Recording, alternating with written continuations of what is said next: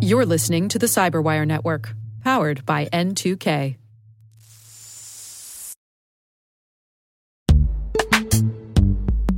And now a word from our sponsor, Netskope. Netskope is a worldwide leader in SASE and zero trust. Its unified platform, Netskope One, provides optimized access and zero trust security for people, devices, and data anywhere they go helping customers reduce risk, accelerate performance, and get unrivaled visibility into any cloud, web, and private application activity. To learn more about how Netskope helps customers be ready for anything on their SASE journey, visit netskope.com.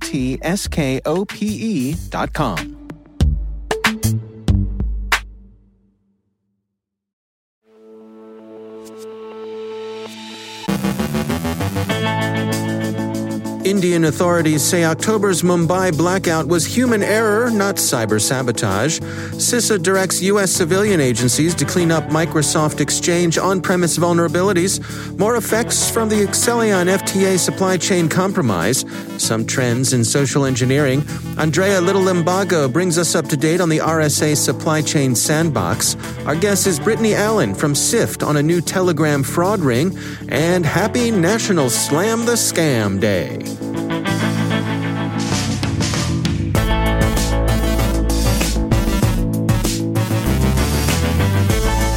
From the CyberWire studios at DataTribe, I'm Dave Bittner with your CyberWire summary for Thursday, March 4th, 2021.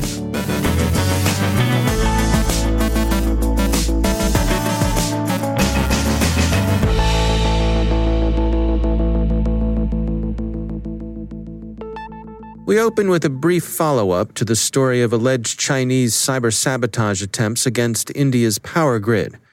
The Indian government has said that while some hacking incidents remain under investigation, and that there seems to have been some malware in some load dispatch centers, the big Mumbai blackout in late 2020 wasn't caused by saboteurs. India's Union Power Minister R.K. Singh has said that October's blackouts in Mumbai were the result of human error and not cyber sabotage, the Times of India reports. He did confirm that there were attacks on load dispatch centers, but these were successfully contained and caused no outages. Against the backdrop of Recorded Future's report on Red Echo, Singh resisted offering attribution for the attempts, saying, quote, We don't have evidence to say that the cyber attacks were carried out by China or Pakistan. Some people say that the group behind the attacks is Chinese, but we don't have evidence. China will definitely deny it. As indeed China has, with accompanying declarations of Beijing's general opposition to cyber attacks in all of their forms.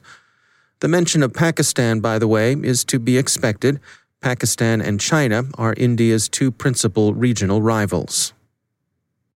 Anywho, maybe someone in Beijing should communicate that opposition to cyber misbehavior to whoever's running their Hafnium threat group.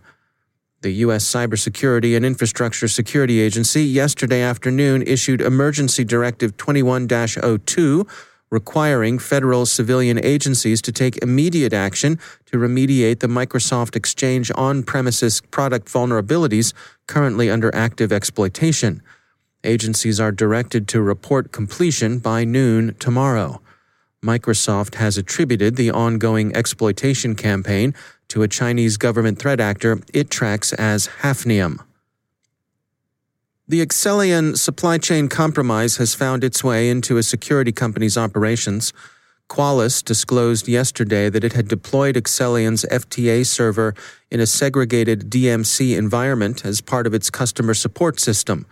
While the incident remains under investigation, Qualys is confident there was no effect on its production environments, code base, or customer data hosted on the Qualys cloud platform. Two current trends in social engineering are worth noting. Agari finds that capital call scams are growing more common in business email compromise attempts, and the pandemic is still with us, and so, Barracuda Networks reports, are scams using COVID 19 vaccine information as phish bait. And finally, today, Thursday, March 4th, 2021, we're happy to celebrate National Slam the Scam Day.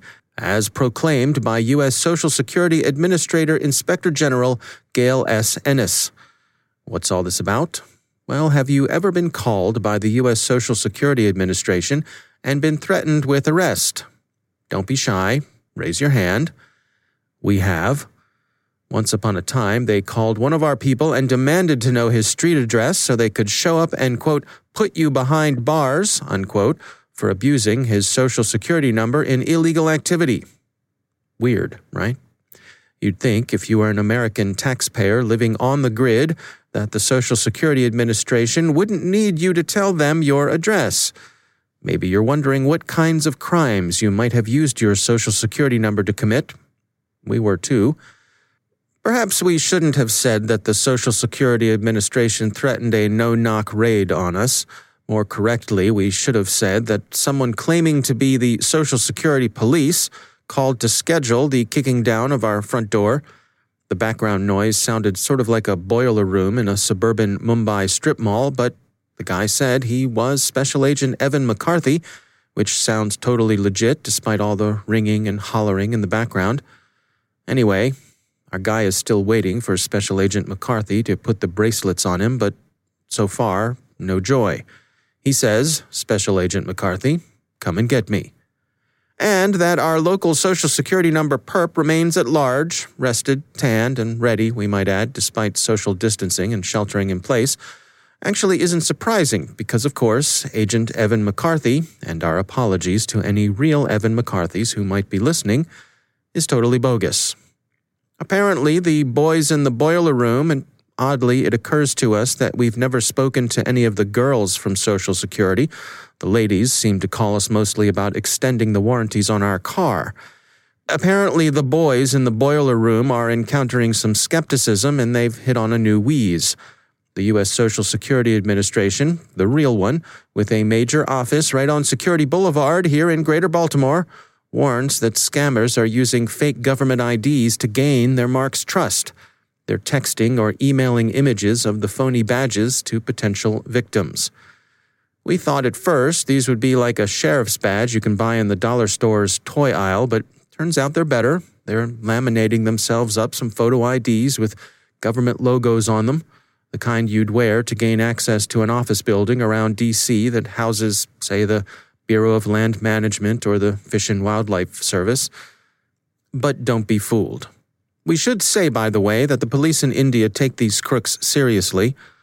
Indian police regard these kinds of scammers as pernicious losers and sweep them up as resources and the rule of law permit, but there are relatively low barriers to entry in this particular criminal sector, and as one petty hood goes away, another tends to step up to the phone bank. And in fairness, it's not just India that spawns this kind of scam. Opportunity is everywhere, although fluency in English is a bit of a subcontinental specialty. So slam the scam and hang up on these jokers. You'll make Inspector General Ennis proud, and Inspector General Ennis, unlike Special Agent McCarthy, is totally legit.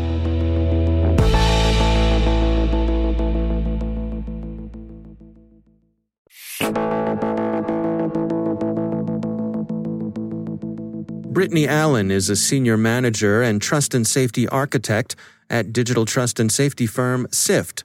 I spoke with her over on our Hacking Humans podcast about a new fraud scheme her team is tracking on Telegram, taking advantage of food delivery apps. We spend a lot of time learning about fraud in order to fight fraud, and one of the resources that we had been looking at before had been looking into dark web activity, seeing what happens with information that ends up there due to a data breach, see what's happening within these fraud groups. But there's an easier layer uh, to access, and that is within these apps, such as Telegram, that are secure messaging apps or are privacy focused. And there is a lot of fraud activity within those groups. But basically, we were able to go into those groups, sort of learn the language learn what they're talking about when they say uh, that they have freshly spammed fulls for sale. Learn all of that info. And then we were able to find this emerging uh, pattern of fraudsters who would agree to order food on behalf of other fraudsters at a heavily discounted rate. And we learned that that was just another little glimpse into the part of the fraud ecosystem was that specific role. Hmm. Well, let's go through this specific case here that you tracked. This is uh, having to do with some on-demand food delivery services. Take walk us through this step by step. How does it work? Absolutely. So as I mentioned before with the, the fraud ecosystem, all of the fraudsters have different roles to play. It's not like they do everything all of the time. And so there are these fraudsters who have advertised their service of I will buy food for you on your behalf. They say what restaurants or what food delivery apps are their specialty. And then they say at this rate, you can pay me via Bitcoin. It'll be a substantial discount. So maybe you're only paying 25 to 30 or 40% of the value of the food. So it's therefore uh, pretty exciting or pretty attractive to you so that you can not have to spend a lot of effort on this ordering of the food and then also save a little money along the way. But what they do is they advertise what they've got available. You, as this prospective diner, will reach out to the fraudster with a screenshot of what you want from that website. So you would pull up that food delivery app, let's say, add a whole bunch of things to your cart, take a screenshot, send it to the fraudster, make your payment via Bitcoin or whatever else they accept, and then they will place that order on your behalf. And the next thing you know, you'll have your food delivered to you. You'll have pretty good plausible deniability, just in case the food delivery app does catch on or try to investigate you because you won't have been the one that placed the order, but you'll still benefit in the end from getting the food.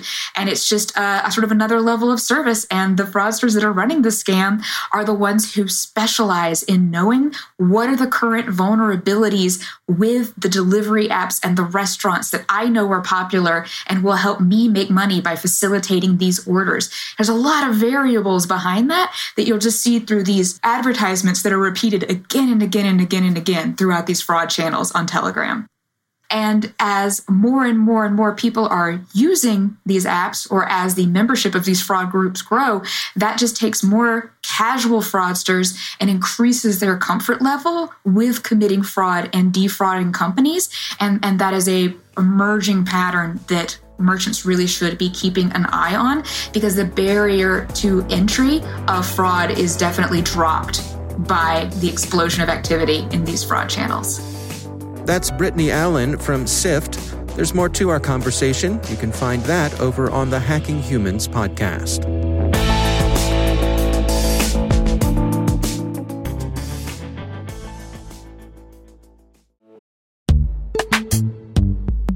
Every day, your IAM tech debt grows. Your multi generational services struggle to work together. Building an identity fabric can fix this. It makes all your identity tooling stronger and allows you to connect any app to any service you want to use with zero coding, zero maintenance, and zero app downtime. Strata's identity orchestration platform separates the identity logic from your applications so you can optimize existing IAM tools and manage them in a single control plane. Now, every vendor, standard, and architecture work together. In short, building your identity fabric means you can secure your non standard apps keep your complex access policies, retire outdated IDPs, and modernize in record time. So build your fabric with Strata Identity and get rid of tech debt for good. Visit strata.io slash cyberwire, share your identity priorities, and receive a pair of AirPods Pro. Offer valid for organizations over 5,000 employees. Connect today at strata.io slash cyberwire.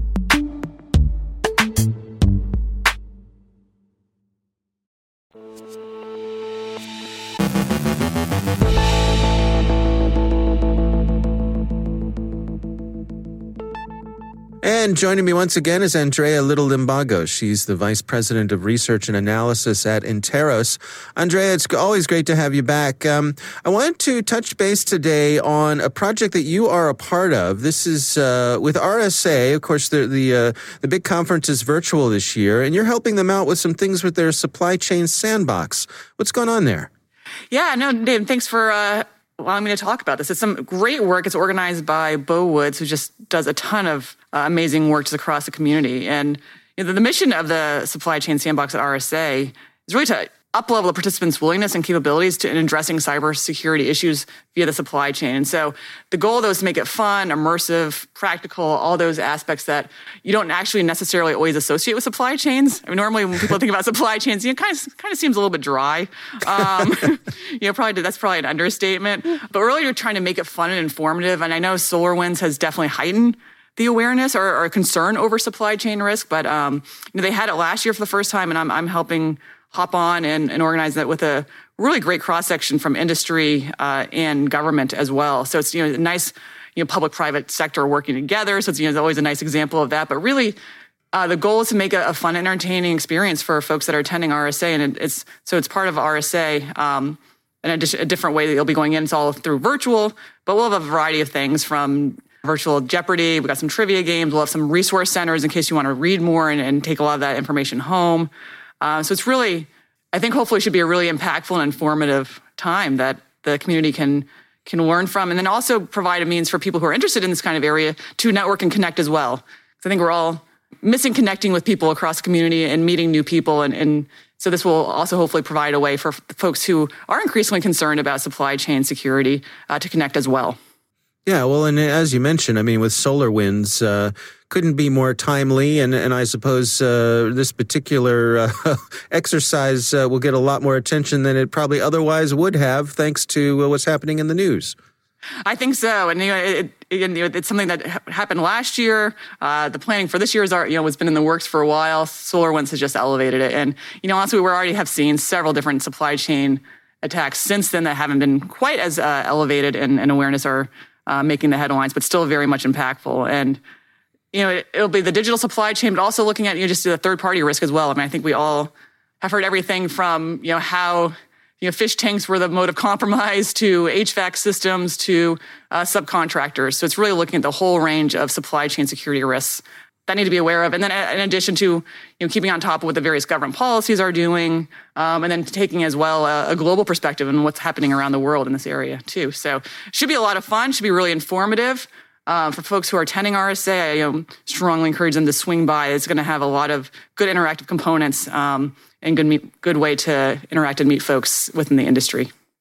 What's the spectrum of uh, of expertise that you're hoping to attract here? I mean, is there something for the broad range, everyone from students through people who may have expertise in this area? Yeah, I think so, and that's what we're, we're aiming to build it so that everyone at every level, both you know, pro- with professionally, whether you're, you're a new student in the area to someone who's been in the community for a while, and whether you're super technical or you're more on the policy side, really it should be something for everyone there. At the end of the day, I mean, it's such a broad area of concerns that fall under the umbrella of supply chain risk and supply chain security that I think there'll be something for everyone there that uh, one will expose them to areas that may be outside the wheelhouse, which I think is always a good thing. But there'll be also be plenty of areas for those who are experts, so you know, to highlight their expertise, um, and those that are you know more new to it to really learn a lot and see sort of what the range of opportunities might be for them if they want to work in this area. All right. Well, Andrea Little Limbago, thanks for joining us. Great. Thank you so much.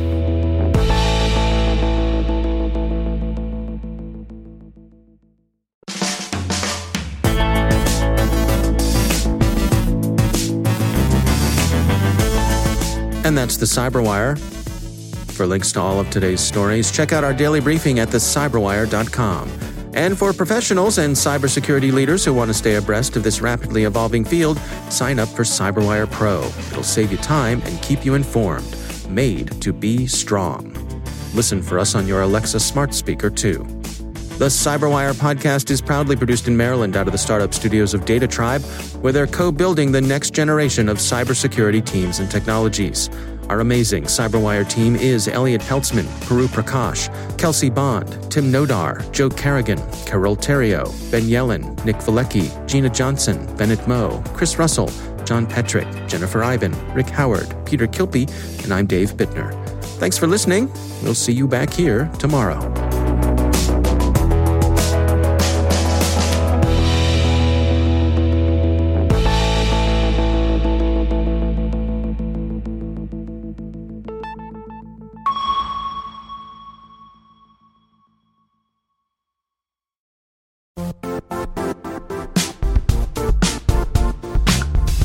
Now, a word from our sponsor, Zscaler, the leader in cloud security. Cyber attackers are using AI in creative ways to compromise users and breach organizations. In a security landscape where you must fight AI with AI, the best AI protection comes from having the best data. Zscaler has extended its zero trust architecture with powerful AI engines that are trained and tuned by 500 trillion daily signals. Learn more about Zscaler Zero Trust Plus AI to prevent ransomware and AI attacks. Experience your world secured. Visit zscaler.com slash zero trust AI.